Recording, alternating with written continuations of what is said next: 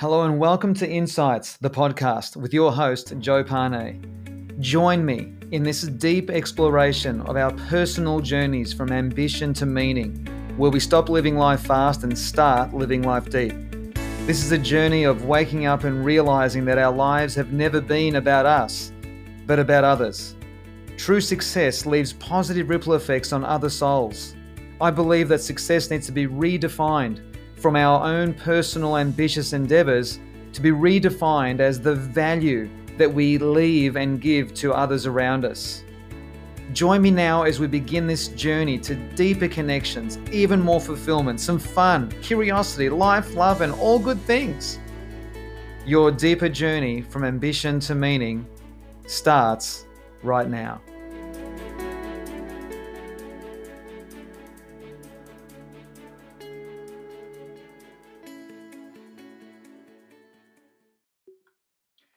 Everyone, it's Joe here. Welcome to episode 62. My lord, hope you're all doing great wherever you are tuning in from. So today, today I want to focus on a whole nother level of what it means to embrace the courage to be you. And what brings this to mind is I was re- uh, recently tuning into a show on uh, Gaia, G A I A. It's like the uh, Netflix for spirituality, if that makes any sense some fascinating documentaries and shows on there, some phenomenal authors, and some amazing contributors into the whole space of the journey to enlightenment, waking up, expanding consciousness, becoming more, that kind of thing. And I love that stuff. And if you've been listening to a lot of my podcasts or following my work, I dare say that you probably love all that stuff too. Because to me, that's all that matters at the end of the day. Um, so what I came across in this um, on on Gaia was one of the documentaries I was watching, um, where they talk about um, the story of uh, a story from 2,400 years ago. And no, it's not the story of Christ. It's another story by Plato. Yes, it was. It was about that 2,400, 2,500 years ago. Um, the story of Plato, which is called um, the Republic. The Republic and the story focuses on so what the centerpiece of this story is what's known as Plato's cave. This was a fascinating story. So I'm going to share this uh, with you. It's only going to take me about two minutes to uh, share the story. But uh, the whole point of this episode is to echo or reflect on what Plato was actually communicating to us all those, you know, thousands of years ago, 2,400 years ago, my Lord. So Plato's cave is the centerpiece of the Republic. So if you want to Google the Republic by Plato, you'll you'll find this, I'm sure, somewhere in the ether. So Plato um, had Socrates, because Plato and Socrates, um, Socrates would often teach uh, by asking questions, and and Plato and Socrates existed um, around the same time. So they had this, um, I'm sure, some kind of professional or friendship or something, re- relationship of some kind. So Plato had Socrates describe a group of people who lived chained in a cave all their lives, facing nothing more than a blank wall. All they could see were the shadows on the wall that were being projected by people and things passing by a fire which was behind them. So all they could see are the shadows of what's going on behind them as a reflection of that fire, if that makes any sense. They called this a puppet show, right? So this puppet show became like their world. And according to Socrates, the shadows were as close as the prisoners, the prisoners of the cave, of Plato's cave, these shadows were as close as the prisoners would ever get to seeing reality.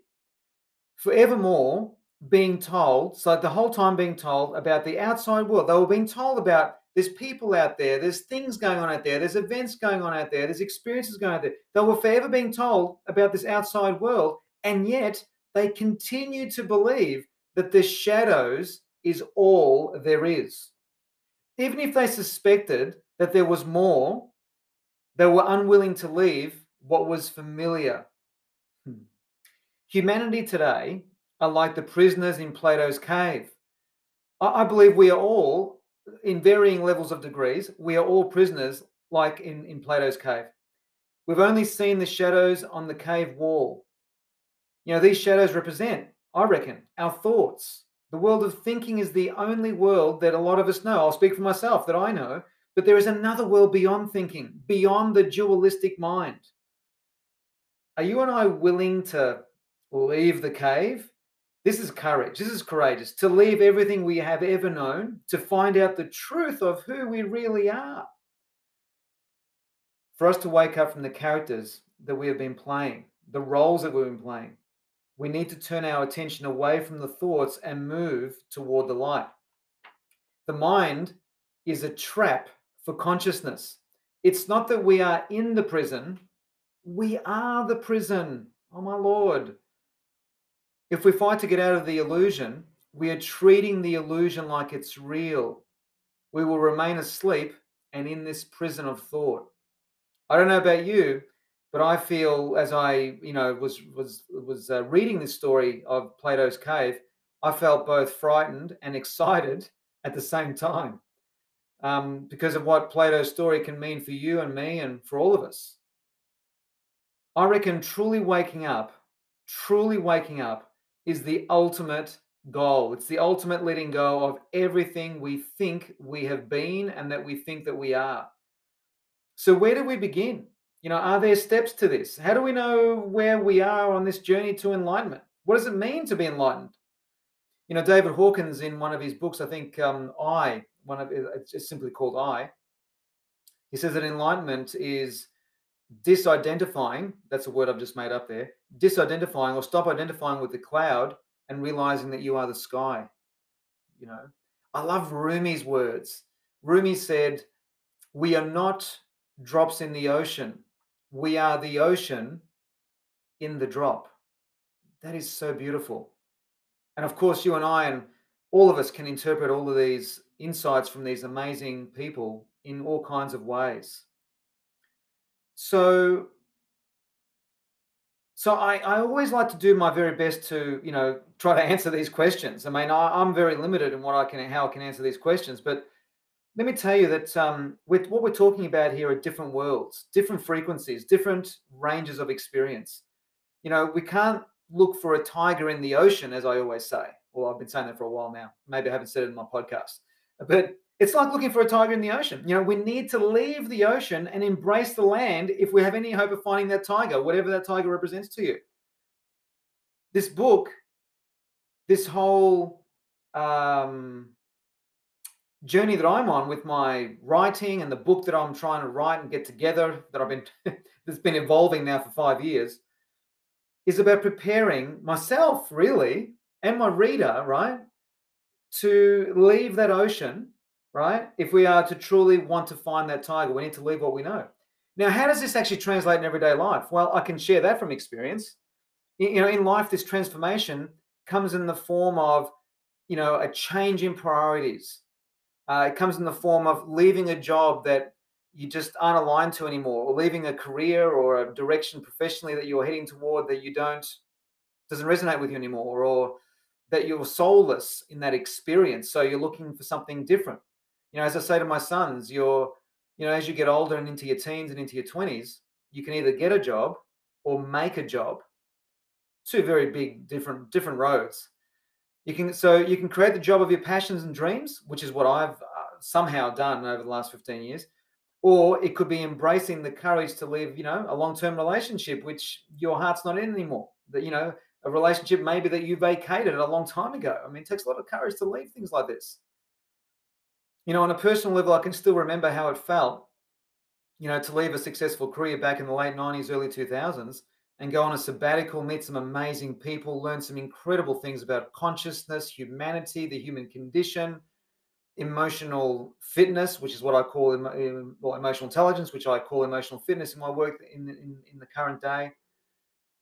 And, uh, you know, and I got lost in that sabbatical. I actually believe that it's actually very healthy to get lost in our lives um, as long as we have an awareness that it's healthy to do so because being lost is not not a very pleasant experience i can tell you from my own experience because in that sabbatical time that 15 months that i took away even though i was surrounded by some amazing people um, people that have deeply inspired me forever you know the, the, the time came where we all needed to part ways and continue on with our various lives. You know some people went on to become you know parents and starting their own businesses or changing their jobs or moving states or you know changing a different country or you know so i lost contact with a lot of those people but and i and i went back to my old job because i didn't know what else to do with myself. And the darkness of being lost became even even darker. And um and that caused me to you know look really really hard into myself and you know start exploring what opportunities or you know um, choices i had. And uh, and that eventually led me into the whole coaching space back in 2005 and i started my journey then as a lot of you who know me on this uh, from this podcast know know the story there right so plato's cave I think this is something that we need to reflect on. Oh, well, you don't need to do anything, by the way. I don't want to tell you what to do, right? But I think it's well worth reflecting on this. I think it's really powerful to reflect on, you know, some of the some of the words of what they, what they were talking about here.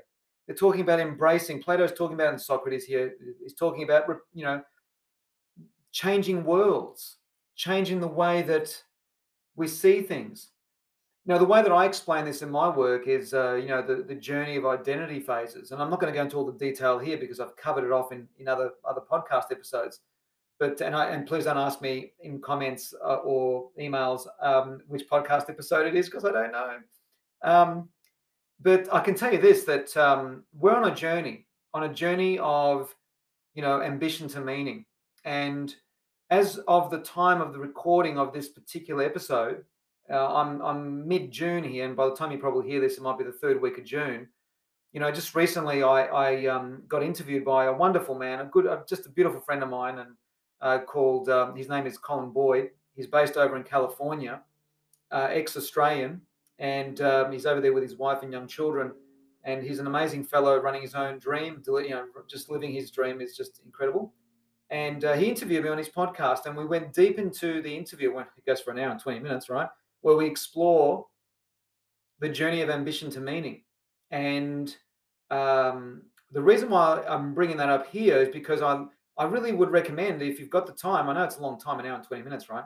But if uh, it'll be on my uh, it'll be on my emotional fitness hub. By the way, I'll talk about the emotional fitness hub a little bit more before I finish and what that is. It's a brand new closed private Facebook group.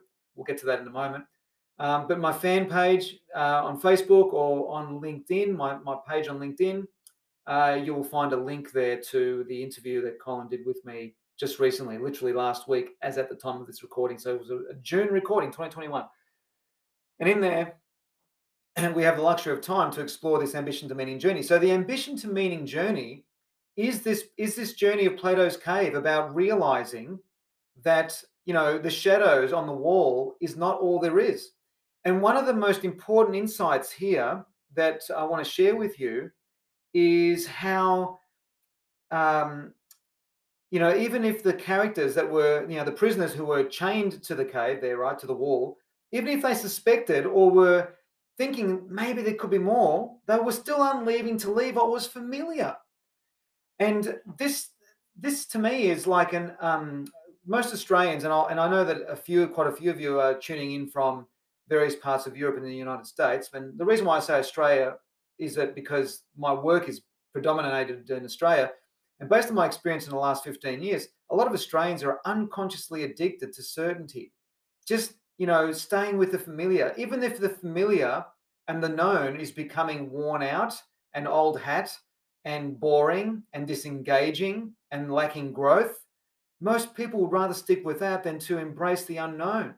Now, to embrace the unknown is easier said than done. I, I, I'm, I've got to sh- say that I share this because, you know, embracing uncertainty is something that is really, really, really, um, you know, can be quite challenging depending if it's a relationship ending and a new one beginning, or you know, changing countries, or living in a different part of Australia, or um, I don't know, um, career change. You know, all the all these fundamental changes in direction in life you know, are quite scary. And I, I'm, I'm telling you from experience, it's scary as all heck.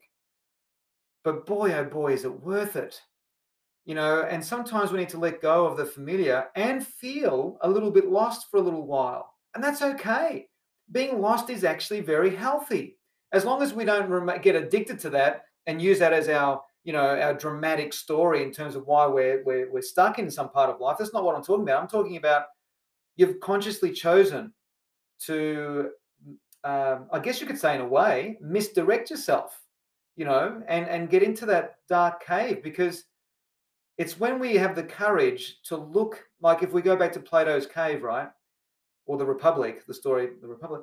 if we um, go into those characters and decide to turn around and look at the very source of the shadows, look at the very source of the shadows, and, and we notice that there's other worlds that exist, other ways of living our lives that exist. That there's a different way that we can look upon ourselves. There, there are different ways that we can define ourselves. And the ambition to meaning journey that I interviewed with Colin was it was all about going deep into um, the identity stages. You know, we we initially define ourselves by our bodies and our material possessions. Nothing wrong with that. That's where we all begin, kind of thing. That evolves and we move on, and we realize that we are so much more than our material possessions at one point in life, at some point in life, and we begin to define ourselves by what we bring into the world. Could be the results that we're bringing, the results of our businesses, the results of our relationships, our economies, uh, our finances, our health, our fitness, whatever however you, you choose to define and measure results. And then we begin to realize that there's so much more, and we are so much more than that. That we are potentially what we are really is the legacy, the ripple effects that we leave behind, and the relationships that we've created, the products or the services that we've made for a community or a market of some kind. You know, the value that we've actually added to humanity. As one of my quotes on social media, just uh, one of my little quote posters said just recently, you know, we are wired to serve. But where the game is truly played and the game where I'm really, really, really hotly curious to know what it means is the fourth stage of identity, which is where we embrace the spirit, where we uh, start identifying ourselves as the observers of our thoughts, as the witnesser of the experiences that we're having.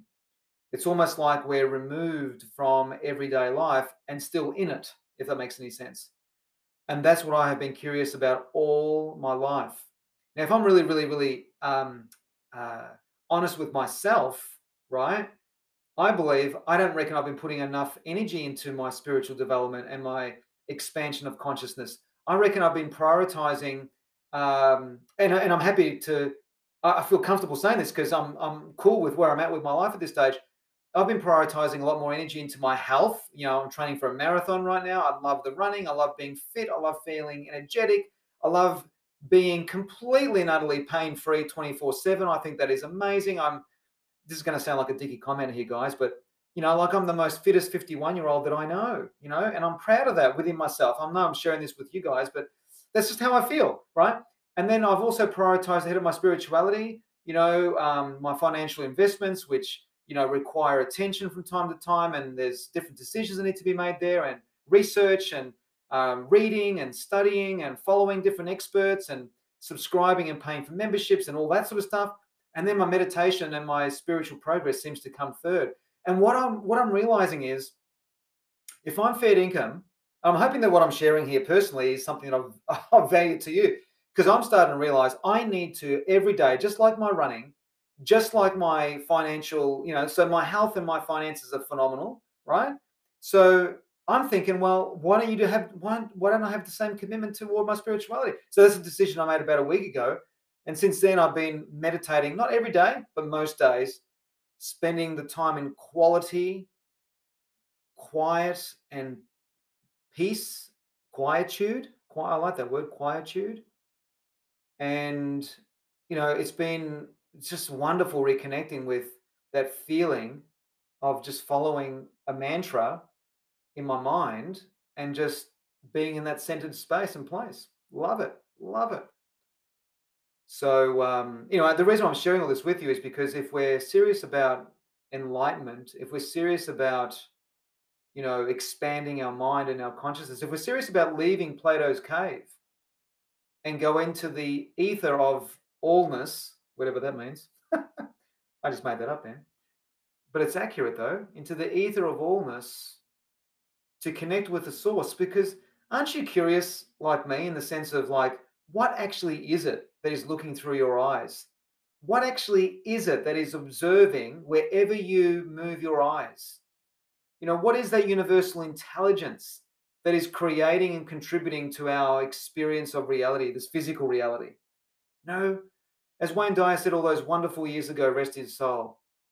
He said the universal intelligence that you know you can see through your eye, that sees through your eyes, is the same universal intelligence that opens the rose. That is just such a beautiful Such a beautiful thought. Such a beautiful, such a beautiful thought. So anyway, look, I'm being I'm, I'm rambling on now. So I'm hoping that uh, just by introducing you to Plato's Republic, and more specifically Plato's Cave in the Republic, written 2,400 years ago, I would lo- I would love for you just to reflect on that. You know, where is it that you're? And we've all got this. We've all got aspects of our caves. I'm stuck in the cave of my body because it feels good to be fit and healthy. Nothing wrong with that, right? But there has to be a time where I need to move on. There has to be a time. Like we're all going to get old and frail. Hopefully, all of us will get old and frail. I can't do all these things forever. I can't keep running marathons and doing this forever. I'll keep doing it for as long as I can. But there's got to be a point in time where I've got to disconnect. You know, um, something that I um, where did I hear this? I I did a recording recently in my in my emotional fitness hub, which, as I mentioned just before, I'll talk about in a second.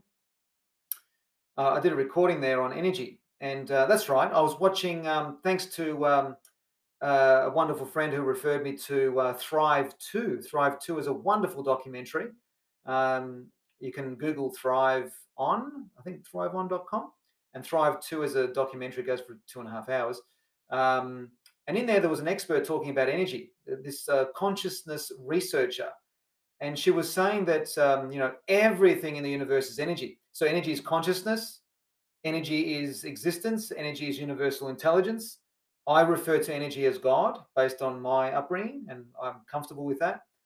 Um, that everything is energy. Everything. Think about it. that's a fundamental, profound statement. Everything is energy, and energy can't be killed all it does is change form. It just transforms, change form. And energy moves. It's always moving. And when it moves, we call it a vibration. And how fast it moves, how quickly it vibrates, we call that a frequency. And then when the frequency matches another frequency, we have resonance.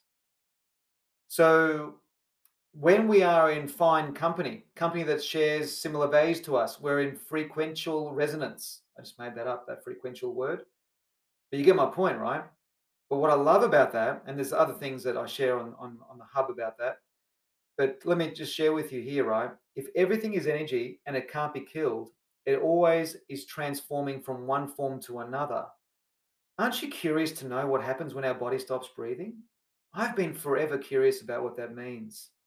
And that's what led me into the whole world of near death experience research. And I would recommend that if you want to shift your perspective in a different way or bring even more peace into the way that you see yourself in the world, you know, read the wonderful work um, of it's called Life After Life by Dr. Raymond Moody, written way back in 1975. But this fellow is a grandfather of near-death experience research, and he um, he's amazing. He's he's interviewed over the last you know 30, 40, 50 years. He's interviewed in excess of 20,000 people whose heartbeats have actually stopped, you know, in different situations through accidents or on the on a hospital bed or wherever they've been, and they experience just briefly the other side. Incredible stories. And anytime I feel a little bit down on things or you know whatever, I read uh, a near-death experience story, and it just lights me up. And I hope it lights you up too. So have a look at Raymond Moody. He's fantastic. He's the grandfather of all of that. I was, going, I, I almost said the grandfather of soul, but that would be confusing. Well, I guess he is a grandfather of soul when you look at it from from a death perspective. So anyway, I, am rambling on now. So I'm going to stop. I hope there's something in this for you today. Uh, the Emotional Fitness Hub. It's a brand new closed private Facebook group that I've created for people who resonate with my messages. Um, it, it, only started three weeks ago, uh, literally only three weeks ago, barely three weeks ago. I think we we have already um, passed. I've already passed 600 members, which is so exciting. Might not sound like a lot to some of you, but 600 members signing up to the hub um, you know, uh, three weeks ago, from three weeks starting at zero. I'm, I'm just amazed at that. And every Wednesday at 11 a.m. Melbourne time here in Australia, I do a 20 minute um, insight into emotional fitness and spirituality and humanity and just life stuff. And so if you love the podcast or resonate with this, you'll love what's in the hub. So just uh, reach out to me on the Emotional Fitness Hub. You can find that on Facebook by searching Emotional Fitness Hub, or you can go to my website, joepane.com.au, and there's a link on the homepage straight. You can click the link straight into the Emotional Fitness Hub and just ask to join. And then I actually approve personally every person because I'm I'm, I'm um, making sure that everyone who comes into the hub is um, someone who's coming in with uh, clean intention, open mind, and a good heart. Okay. So if I don't know who the person is, I'll try to look them up. And if there's all if it's all mysterious and I don't know who they are, I decline it. So I'm very, very fussy on who I let in. So have, have come on in and, and join me there. I, I, would love to see you there. If you listen to this podcast, I, I reckon it's a safe bet that I'd love to have you there. Okay. So join me there at the Emotional Fitness Hub. Also, if you're loving this podcast, you know, on iTunes, Apple iTunes, if you could give me five stars, if, only genuine expression of five stars. Don't give me five stars because I'm asking. I want you to give me five stars because that's a genuine feeling for this podcast. That will be much appreciated. And um, and if you don't like this podcast, then just don't tell anyone. Okay. All right. So that's a wrap for today. I hope you enjoyed episode 62. It was a bit of a rambler, but nevertheless, I've enjoyed sharing this with you. I hope it's been of value. All right. Bye for now, and uh, look forward to retuning in with you for the next episode. Thanks, guys. Bye for now. I'm Joe Pane, and you've been listening to Insights, the podcast. If you haven't yet, subscribe, rate, and review this podcast. You can now follow my insights on Facebook and Instagram. Thank you so much for joining me, and I'm looking forward to being with you again very soon in the next episode of Insights, the podcast.